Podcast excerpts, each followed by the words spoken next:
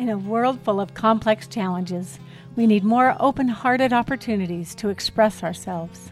In a world full of heated debate, we need more open minded opportunities to listen to each other. In a world full of fear and anxiety, we need more chances to chill and turn toward one another. Join us as we host conversations with educators, artists, activists, community members, and youth to surface the intergenerational wisdom we need to understand, adapt to, and solve the urgent issues facing humanity. Welcome back to another episode in the second series of the Chill podcast. We are Chill, Cally, Heather, Lois, and Louise. We are exploring the question Is climate change changing classrooms? And today we are going to have a discussion about some interviews that I had with teachers in the South who are experiencing hurricanes, flooding, and heavy rainfall. And I'm going to present more on this in a moment. But before we begin, let's check in. So, Cally, would you mind starting today? I need to check in. I am feeling all anxious and worried because we have this house project happening. And finally, in my house, I'm going to get a bathtub. I, we have those little garden tubs from 1990 where you sit in eight inches of water and freeze. So I'm putting in a nice deep bathtub and I need it to relax just to survive the construction project. Um, I, we have to put in a new uh, tankless water heater, which requires a water softener, which and all of it has to be vented to the outside. And it's so many details. And I my contractor's not communicating well with me. And anyway, I I lost sleep. I woke up in the middle of the night with questions that I I wrote all the texts in the night, and then as soon as it was late enough, then I send the text messages to him. And you know, life is just that way. And these simple things, uh, one of my great colleagues in New Jersey yesterday said me now, told me, Cally, you need to do a reality check on your perfectionism. and I thought, oh, yes, I need friends who know me who can just realize it's okay to relax. It's okay to have things not be perfect. But I can say we did this lovely blue ocean looking tile in the bathroom, and the gentleman who installed that. We, I had to speak as much Spanish as he knew, and he had to speak as much English as he knew to work to do this project. And he is so artistic. The way he cut the tile is just so it's just beautiful. And I I walk in there and I think the room's going to really work in a relaxing way. The blue tile is just beautiful, ocean blue. Yeah, got to attend my grandkids last night, keeping up with work, looking forward to the holidays. Oh, thank you for letting me say all the things that were stressing me. I feel much more prepared to begin.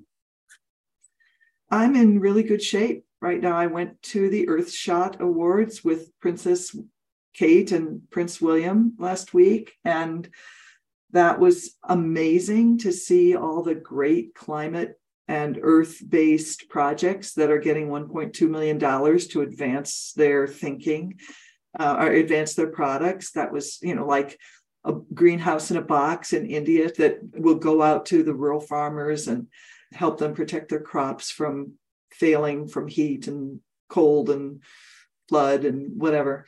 And um, a woman in Africa who's making a cooking stove that doesn't emit poisonous gas and poison all the people who are cooking in their huts and that also can't be knocked over very easily so it doesn't start fires. Anyway, it was really quite an experience and I was thrilled and felt really lucky to be able to be there.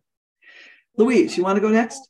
Yeah, I'll jump in because you, I'm envious that you were with Prince William and Princess Kate but last night I started watching the Harry and Meghan docuseries. And um, I actually I watched two episodes. And I am really honestly intrigued because I had read something where, you know, they were saying, oh, if you were looking for controversy with the royal family, you're not going to find it, or something like that. But what I loved was that it really felt like a really personal introduction to their relationship. Like I really saw and felt their relationship. And also, it has the history of who Harry is because of the childhood that he had. And I actually feel like there's an important story here about authenticity and and then yesterday I was back with the second graders I did a little art lesson with them that's connected to a book called Brave Irene, which I love. It's by William Steig, and it's a favorite book that I read to Madeline very regularly because Madeline had a lot of anxiety as a child. I wasn't always the most reliable mother. You know, I would leave her late at after school care. She'd be the last girl on rainy, dark days, standing there with the teacher, wondering if her mother is ever going to come. And so, this story about brave Irene, who braves a snowstorm to deliver a dress that her mother has made to the Duchess. The artwork is beautiful. William Steig is a wonderful children's writer. And it didn't have a lot of connection to the children except for this idea of being brave. And they really responded. It was a very, yeah, it was so I've been enjoying making all those connections. And it um I think that it tied into feeling this connection with Harry, who had to be a brave little boy, not always his authentic self growing up. So, anyhow, that's my check in for today. Thanks, Louise. Speaking of brave children, you know, my son has been anxious as well about going to preschool. But yesterday morning, he woke up and he put his boots on. He forgot to put on pants and he didn't put on a coat and he put on his backpack and he's like, let's go to preschool. he was so excited. He's so cute. What a kid. And so I went to preschool to pick him up because actually the next day was supposed to be the day that he goes to my mom's house. And we were asking my mom to keep him late so that Ian and I could do some dance and drum stuff in the evening and I know she, you know, needs some time to herself during the day. And so I said, I'll bring Oliver later. He loves going to preschool now, so I'll take him for a couple hours and then I'll bring him to your house. So I took him to preschool and he didn't happen to be in the room when I got there. They he was out for testing on something. So I got to talk to the teachers and get a little more, you know, intel on like what what has changed? Why all of a sudden is he just like dying to go to preschool? And they talked about how he'll sit at circle time and just snuggle up to his little best friends and like link arms and like kiss their shoulder and just like he loves his friends and he loves his teachers. And this morning when i was getting him dressed he's like my teacher said not to bring toys and i need to bring an extra pair of clothes and i should bring my homework back which he doesn't want to touch the homework. He doesn't want to be told to trace lines or shapes or color. Like but he said it will make my teacher happy. And he wanted to take his homework back to preschool which for the record i'm like not into homework either for preschool but you know he i'm expressing his desires and doing what he wants and building relationships. I'm all about that. So anyway that's been really awesome. So i did pick him up and take him to my mom's house and then he was kind of mad at me. He's like mom i didn't nap at preschool I wanted to eat and nap, and then you come and get me. So, like, I totally disrupted his day and thought I was like helping everyone out. And it's just amazing. Kids are so great. They are living their own life. Like, he's only three and a half and he already has plans for his day, and I'm already there disrupting them. And when he was an infant, it's just so easy. You take the baby everywhere, they do everything with you. Like, they're living this adult schedule with you when you're a busy adult, but he, like he's a three year old already with an agenda for his life. So I am just learning to be more conscious in relation to that. So I'm excited about that. But I could still use Brave Irene and I put it on my list because there will be some new scary things coming up, like sleeping in his own bed again. so.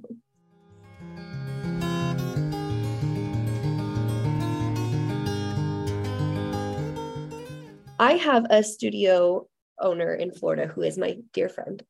And recently, when Hurricane Ian came and hit Florida, as we were sending emails about board meetings and things that we're collaborating on, there was always comments about like managing this disaster and how it's disrupting her life. And I called her this last week to ask her about her experience, and it was fun. I, I, learned some new things about experiencing hurricanes. I've never experienced one before. And she said, We have a hurricane closet. And in April, we stock it up with canned goods and toilet paper and flashlights and weather monitors. And then at Thanksgiving, they donate everything that wasn't used during the hurricane season for Thanksgiving. And then they do it again. And every year, they just stock up and get ready because it's just part of their lived experience there in Florida. But I talked to her about how this affects students and teaching and learning. She's not in the classroom anymore. She mostly hears secondhand from her dance studio dancers. And she recently heard them complaining about going to school to make up hurricane days. So they've missed school because of hurricanes. And now they have to Oh, do Lordy. the end of the year. And they're complaining and saying, it's just hard rain. Why won't they let us go to school? And This is in Central Florida, right, this is in Central Florida. Yep.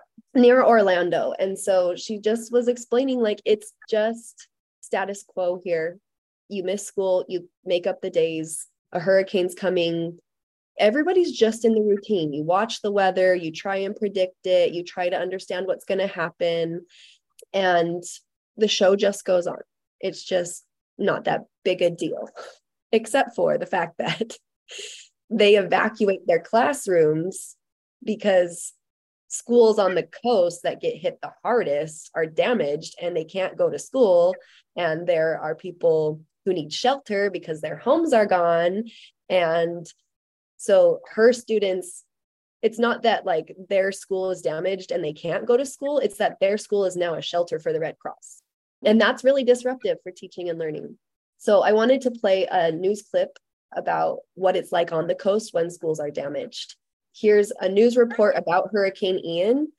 And just to note, Hurricane Ian did take the lives of over 100 people and left thousands of people without power and many people homeless. So here's the clip. Hello, DeSoto County residents, students, parents, employees. It's sad to be at DeSoto County High School this morning observing the damage that we're going to see today. Our high school is going to be closed approximately two months, and we're coming up with an emergency plan to make sure that we continue the education for our high school students. Our other schools, we're trying to get online as soon as we can safely do that. We're going to have an industrial hygienist that will go in each school to make sure they're safe and they're free from mold, that they're going to be good learning environments for our students, safe places for our employees to work. And as soon as we can get them online safely, we're going to do that. We're going to change from a monthly update to a weekly update. Each Monday, I'm going to bring a message to give the community where we're at. As soon as we can have an idea of where we're at with schools and we can open them safely, we're going to do that. Please look at the district Facebook site, the district website. We will use robocalls to communicate with you.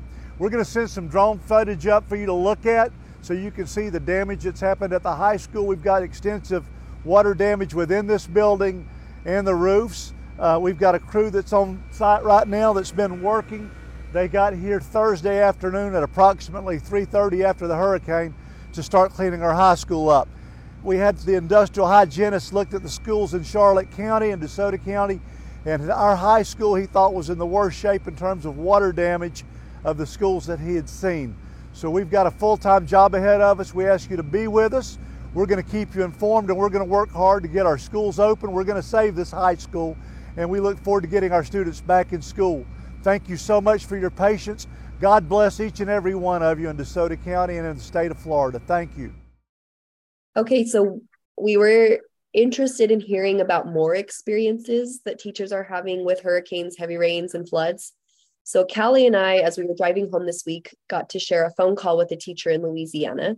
She teaches fifth grade science, and she echoed what my friend in Florida was saying that these extreme weather events are just a part of the daily. They're just so common. It's not like really a big topic. My friend in Florida actually asked one of her teacher friends if they would be willing to talk to me, and they were like, There's nothing to say. it's a regular school day, heavy rain, regular school day. And that's what this teacher in Louisiana was also saying. She teaches in like a temporary building outside of their brick and mortar. She said that the building was built for 500 students, but they have a thousand. So students are walking in the weather out to these temporary classes or buildings. They're not temporary classes. And she said, there will be very heavy rain and flooding, and we'll just pack up the laptops and go into the hallway and finish our state testing. Or we'll take our science experiments to the gym or the cafeteria. And just like relocating the learning space is just normal. And the power goes off, and kids don't scream. And it's just normal. Like there's no alarm that is raised because of these events. She said that in the big flood of 2016, teachers were knocking sheetrock out of their home from flooding because they didn't live in the area. Their parish actually didn't receive the damage that other areas had, but the teachers lived in those areas. So they're still showing up for work, teaching all day long, but going home and cleaning up massive mess from massive flooding. And I asked, you know, do you stop and pause and talk about what's happening? Like, does it change the lunchroom for like the faculty room for teachers? And she's like, no, you just keep going status quo, no time to pause and process the event. She said the expectations for learning and for getting through the entire curriculum and parents and district are just so they just have to keep going so you get disrupted by weather yes but you are responsible to cover all the material and you're going to get it done even if you're disrupted so i asked both my friend in florida and this teacher in louisiana if they knew of any curriculum teaching about climate crisis or human impact on the environment they both said not that i'm aware of this isn't a big topic in our area it was really just like a non conversation starter. The science teacher did mention the curriculum that she teaches. There is a district mandated curriculum called Amplify Science that she uses. And then she supplements with the Science Penguin materials, which are materials created by a teacher in Texas, and another curriculum I can't remember the name of.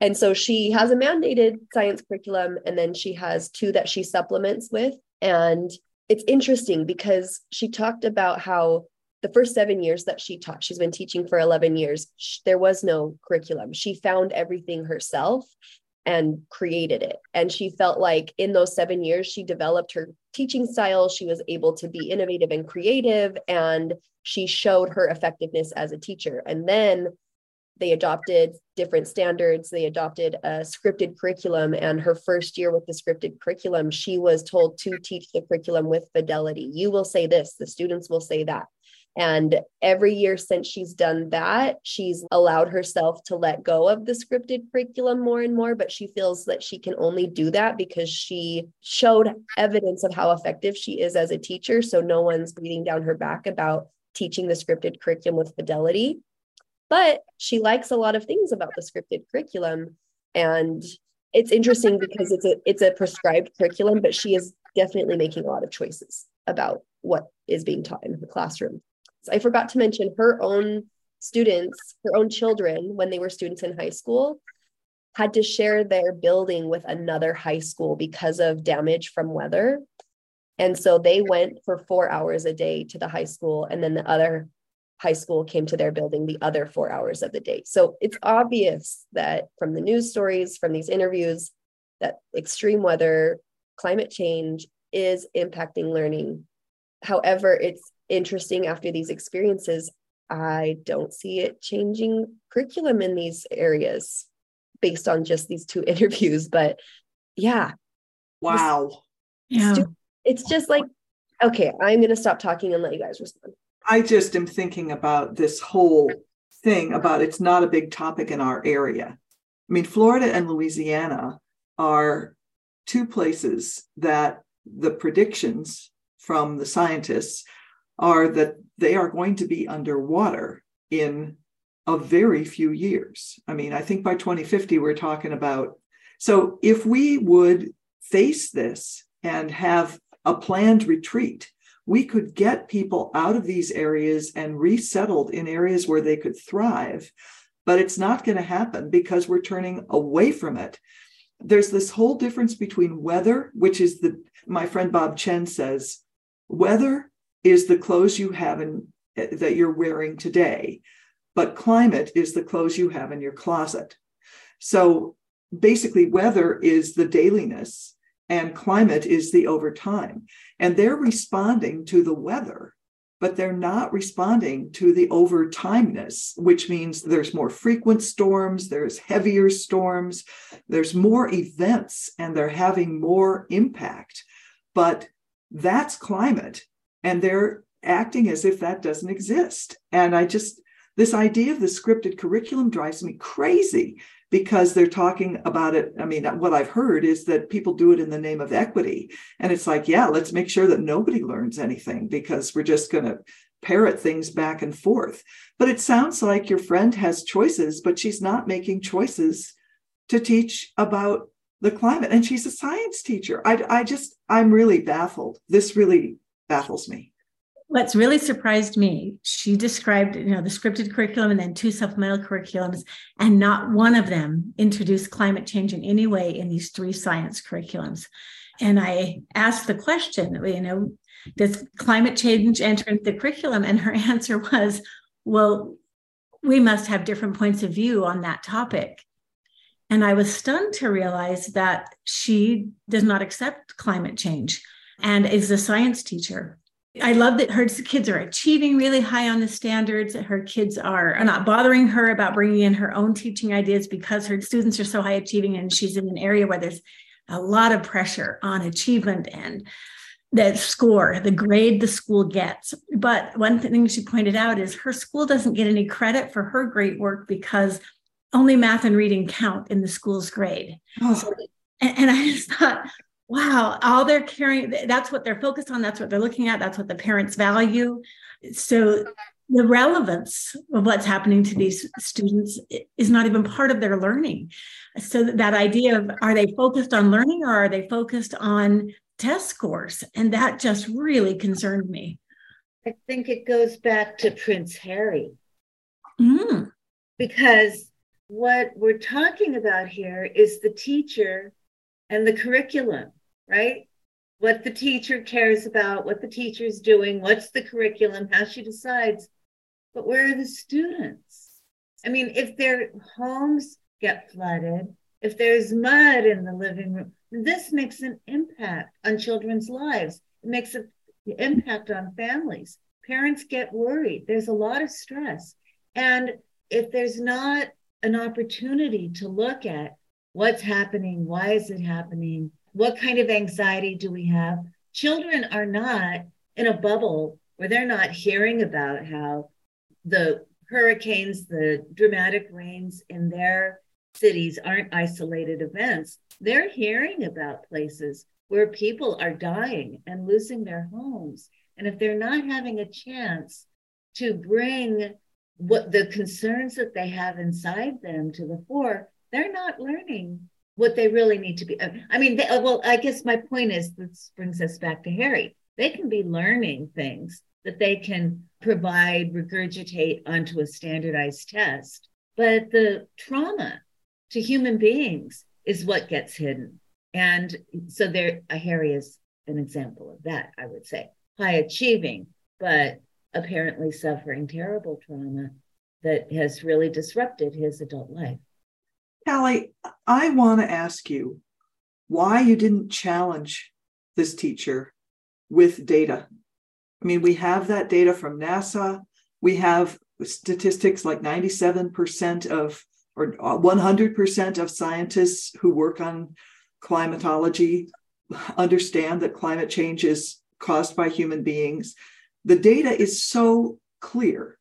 And I'm curious about your decision to sort of tamper that down and move on and have a nice conversation or not to antagonize her. Or anyway, why'd you do it that way? The parameters were set up for the conversation that she had never met me or Heather before. It was a cold phone call. She didn't really understand what the topic was. There was no permission given or a situation granted for honest conversation we set it up that we would be asking her opinion and her insight. And it did not feel appropriate to, in the middle of the conversation, say, I disagree with you. Now, can we ask permission to have a different kind of conversation? So we were there to listen, and that was all she had agreed to. Mm. Wow, I get it. But I just feel like, what do we do when we run into the face of people not knowing and having strong opinions you know i mean you made a decision in this case and i understand your decision but this is a much bigger thing you know there are great wonderful people out there who have been constrained by the information sources that they have the opinions of people that they respect who are not informed and i think you know, there's this whole thing. People think my friend Jackie was just down in uh, Brazil, and all the people in her family down there support Bolsonaro. Whereas, you know, she would support Lula. Lula's doing stuff with climate change, not burning down the rainforest. And Bolsonaro's people are all like, it's our rainforest. You burn down your forests. Why can't we burn down our forests? You know, leave us alone, you colonial imperialists. And, you know, it's like, eh, it's very tricky. And so Jackie chose not to confront her brother and other people with their political opinions. And I think a lot of us do that. And I just, I think we can't afford not to have the conversation. I think you're right, but that's why we started this podcast. And it, maybe one of the things we'll learn is when we call to set up an interview, it might be important to set up future interviews with different parameters set. This woman didn't even know what the phone call was about. She was acting on goodwill from a friend. And I also think we have to think about when are, and how are people teachable. This individual had three solid science curriculums. She mm-hmm. loves science. And what it reminded me of, Lois, was one time you and I were talking about how do we get teachers to be more connected to the world around them today and in this moment. And your answer to me was contemporary artists. You said to me, Cally, if you expose your teachers to more contemporary artists, it will help them be relevant and help them be, um, you know, more empathetic and understanding of human nature and of differences and differences of opinions. And I think in this teacher's case, the first thing that came to my mind is she's not even using contemporary scientists she is relying on standard curriculum written and scripted and handed to her, and she's not reading any contemporary scientists. And what a disconnect. So I, you know, went on our state website after the conversation and reviewed where is Utah on this issue. And we have had climate change in our core standards in science for a very, very long time. Our science standards for middle school written in 2015 and the article i read said our, that climate standards were in even before that. Now recently we have school board members. There was a whole article on outrageous quotes of school board members talking about evolution and climate change they absolutely were fighting that children never be taught that climate change is caused by people and the you know science educators said there's too much evidence to the contrary and for the most part, the school board members who were conservative fighting for these things lost out. And in Utah, the science standards do mention climate change. Our Utah Education Network has an incredible video series teaching climate change, and all of that is there. But I wonder if in my own state, if I could find science teachers who choose not to present it that way. Are, you know, do we turn to our current and present day mm-hmm. scientists?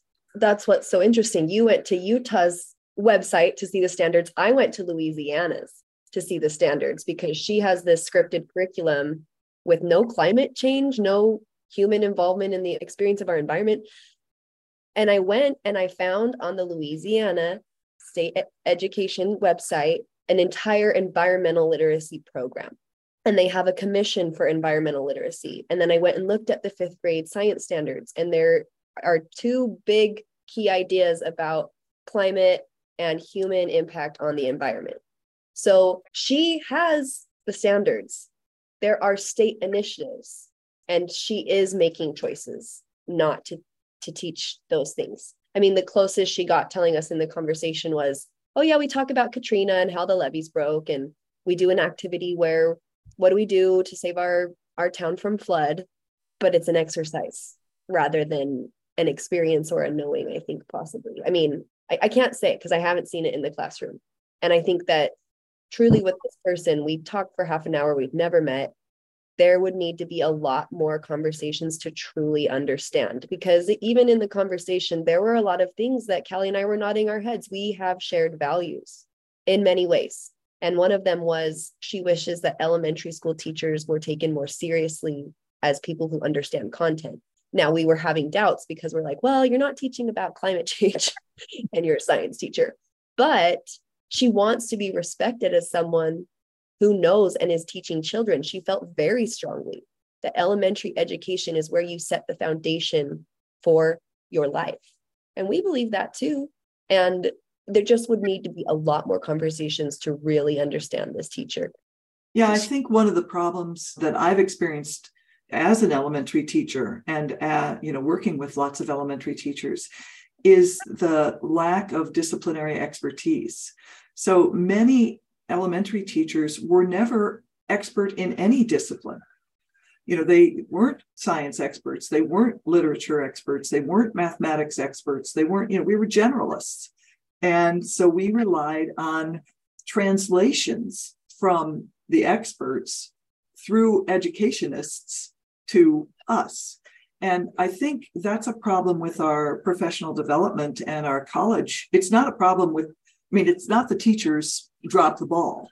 You know, the teachers didn't drop the ball. It's the system that dropped the ball in educating those teachers. I think teachers have got to understand what expertise is. They really have to become disciplinary experts in something so that they understand what that is. And then it's like, then you would start to read real science or read real mathematicians. It's important. Except that everything is changing so quickly all the time. And so it's about disciplinary knowledge, but also connecting to experts. And I mean, this is where the internet is such an important place. Our young people need to be researchers and they need to be finding out. You know, as I'm listening, I'm I'm just thinking that this idea of relationships, like finding out from chil- the children in the classroom, what was your experience like? Like that's a finding out kind of experience that many teachers miss. I think that we're missing as we worry about children's learning loss from COVID, and we're not instead asking, you know, mining children's experience to find out what they have experienced through living a, through a global pandemic at the ages of four and five and six. There would be so much important knowledge for all of us. But also, I love that, you know, we're just reaching out and having these conversations and finding out what people are doing or not. And I don't think we can be surprised that people are using scripted curriculum because I experience it when I go to my second grade classroom. But and then I think the other where you're volunteering, Louise. I'm volunteering and yeah. and I'm shocked by it. But I also am impressed by the dedication, the stability, the love, and the well-meaningness that this teacher brings to her students, and that is a lot in their lives. So then I also I kind of like a roots and trees thing because if we do have standards and statewide curriculum in various states, which we do, that addresses climate change is an important part of our science story.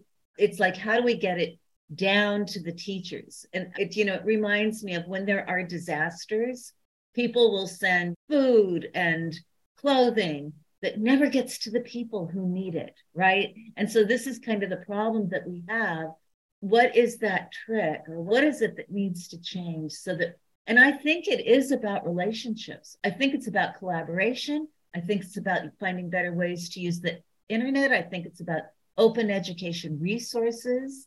And it's about teachers learning from each other and opening up their classrooms and also learning from their students. And trust, lots of trust. I mean, there's so much distrust. I think what this fifth grade teacher was saying about elementary education, it is the foundation, it is the trunk of the tree. And the disciplines are not like differentiated so much at that point. They're very much the same. But that doesn't mean that a teacher doesn't need to know what disciplinary expertise is, because when you're bringing multiple disciplines to the foundational learning of kids, they need to be connected and tied in, but they also need to be building toward higher levels of expertise in the disciplines themselves or in some of the disciplines. So I keep thinking about this in the 90s. There was a researcher at Project Zero who worked with Disney's education arm to make these videos called the Creative Classroom. I don't know if they're even available anymore, but they were like six minute long videos of a teacher who'd won a Creative Classroom award. And one of them was Leslie Revis, who was a high school Spanish teacher in North Carolina. And one of the things she was doing was she had this man appears in the video in his police uniform and he can come in because her students were translating the evacuation orders for hurricanes into Spanish. And so this guy was coming to thank them for their work in making these documents available for people who didn't speak enough English to know what to do in the hurricane evacuation plans. And I thought, I mean, this, this teacher was a genius. She found all sorts of ways to bring reality into her Spanish language classroom. And the kids wanted to speak Spanish, so they spoke Spanish. you know, and they learned to speak Spanish. And I think, you know, climate change is one of those opportunities, you know, where we could, these things are meaningful. They had the experience of having to walk through water or make up school days or go home and watch their parents beat out the drywall that was wet. I mean, I remember having a, a, an experience with a hurricane in the 1990s. I think it was Hurricane Bob. And I had been planning to go down to the Cape to see friends of mine. And so I went. Turned out, you know, everybody's saying you can't go, you can't go. Hurricane Bob is going. And I thought, oh, you know, it's, it's just a Northeast hurricane. It won't be a big deal. And I drove over the bridge to the Cape, and it, I was the last car who got to go over the bridge, and then they closed the bridge. And I had brought E.B. White's book of essays because he had an essay about a hurricane coming up from the coast of Florida. And, and it takes days when you're in Maine, as E.B. White was. And, you know, they kept watching and waiting for the hurricane to come, and eventually it just fizzled out. But we were sitting in my friend's study and the trees are like bending like crazy outside and the rain is coming down and we're reading aloud this eb white essay about the hurricane coming up the coast and it's like i'm not saying that's i don't know. It's just that focusing on what's there is such a potent rich potential. And it's just it's so important and it's so exciting and i don't understand it's so engaging. I just i think it's terrible that our systems don't allow people to be passionate and engaged. There's two educational principles that you're really hitting on. The idea of relevance. How many researchers in education have shown that the more relevant something is, the better the students learn it? And what's more relevant than the world around you? And certainly, we're missing an educational opportunity when we stick to scripted curriculum that doesn't allow us to follow the news and track what's happening and relevant in the world and in fact impacting our homes and families. And the second really significant principle right now is trauma and the impacts of trauma on learning and the entire trauma sensitive schools movement that you know their conference is growing every year because teachers need some place to turn to how to support the shared traumas that we're enduring. And you know covid was certainly a global trauma that we all endured. So lois i think what you're saying is has been very well documented. And there are many many responses to it. And it's amazing to me how many practices we still have that are in antithesis to some of the solutions people are finding to access the, each human being individually. So this has got to be a power thing. You know, who's making these decisions? They're not reading the educational literature. And I think we have to also acknowledge the trauma that's happened to teachers. Lois, you were talking about distrust. Teachers are very understandably distrustful. And I think we are so lucky for the teachers who will, are willing to talk to us but teachers have been blamed. They've had their names and their test scores written up in newspapers. And there's a real defensiveness there that is completely understandable. The task that they are being asked to accomplish, which is to bring this completely complex and chaotic world into the space of young children so that they can understand the world they're inheriting and developing the disciplinary skills in order to respond and to work together, it's huge. and so I think, Cally, thank you. We this work of trauma for teachers is so important so that teachers can come with vulnerability, come with honesty, come with openness. It's very, very hard work.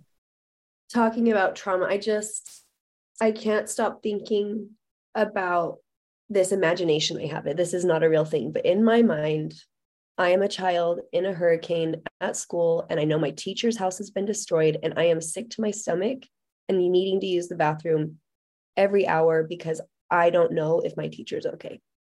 And that that's just like a feeling and a vision in my mind that I've had through this whole conversation. because I've been the student in the classroom with tears in my eyes with the teacher saying, wipe it off, let's get to work.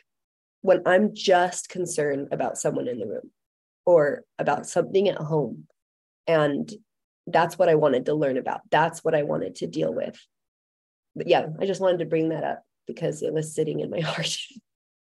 One of the things we know is that anything learned with stress is recalled with that same stress because of the way the neural pathways are laid down and what the emotions you attach to information as it's formed, then those same neural pathways are activated when you access that information.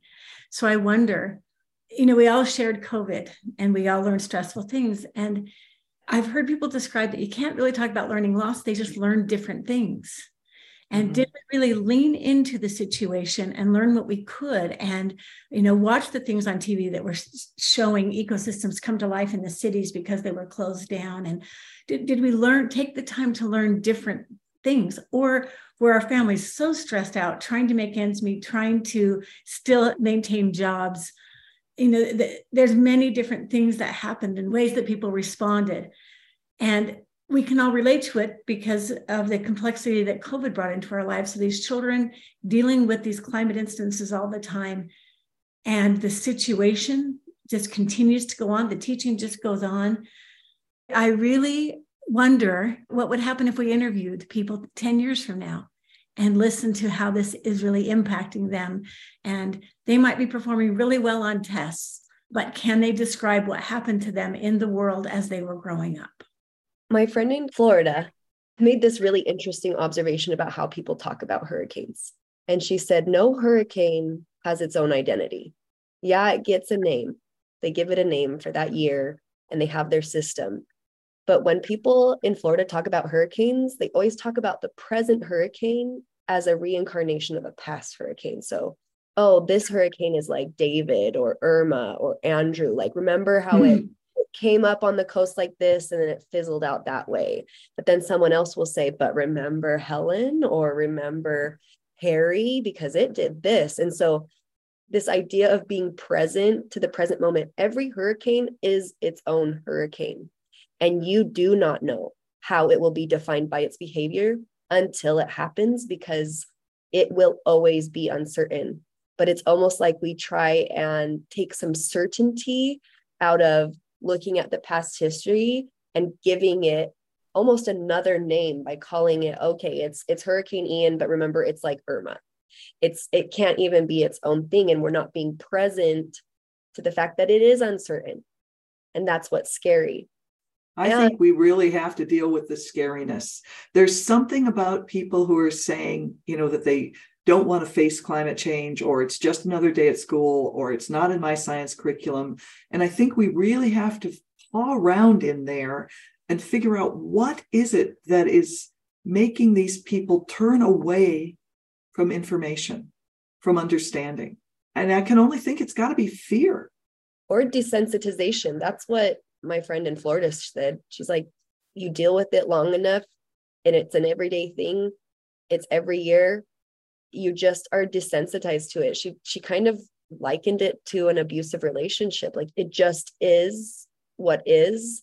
And i mean that goes to one of the climate myths that like the climate's always been changing and this is like it's like it has. Earth's yes but the rate of change is unlike yes. any state the earth has been in in the past so yeah. this is not earth named andrew who's kind of like harry this is like a new Earth, a new planet with its own, not really that unpredictable. We have science to show some of the predictions, but yeah, it is scary. How will the children tell the stories of these hurricanes if we don't let them talk about these hurricanes while they're experiencing them? Well, thank you, Heather and Cally, for talking to teachers and for giving us the opportunity today in our Chill podcast to talk to each other and have the conversation and get closer to the people who are enduring these extreme climate conditions. Our next episode, episode three, in our series on Is Climate Change Changing Classrooms? We're going to be talking to educators in Paradise, California. So we'll be going from hurricanes in the southeast part of our country to wildfires in the western part of our country. In 2018, educators going to work in the morning expecting a day in the classroom as usual and having to evacuate all of the children from their school in out of the city of paradise where ultimately the wildfire killed 89 people destroyed 19,000 homes. So we'll be talking about that what that experience was like and looking at 4 years later how has that experience shaped what's happening in paradise california? Listeners we want to invite you into the conversation because we are all learning from each other how to show up with love, respect, and courage as we all face issues on our changing planet. The Chill podcast is produced by the BYU Arts Partnership. Special thanks to James Houston for editing, Tavin Barrowman for the artwork, and Scott Fox for the music. If you like what you've heard, please leave a review. This helps tremendously as we work to bring more people to our chill conversations. You can find the show notes and more about Chill at thechillpodcast.com or on social media. Our handle is at the Chill Podcast. And that's Chill, C H L L, for Cally, Heather, Lois, and Louise. We can't wait to chill with you next time.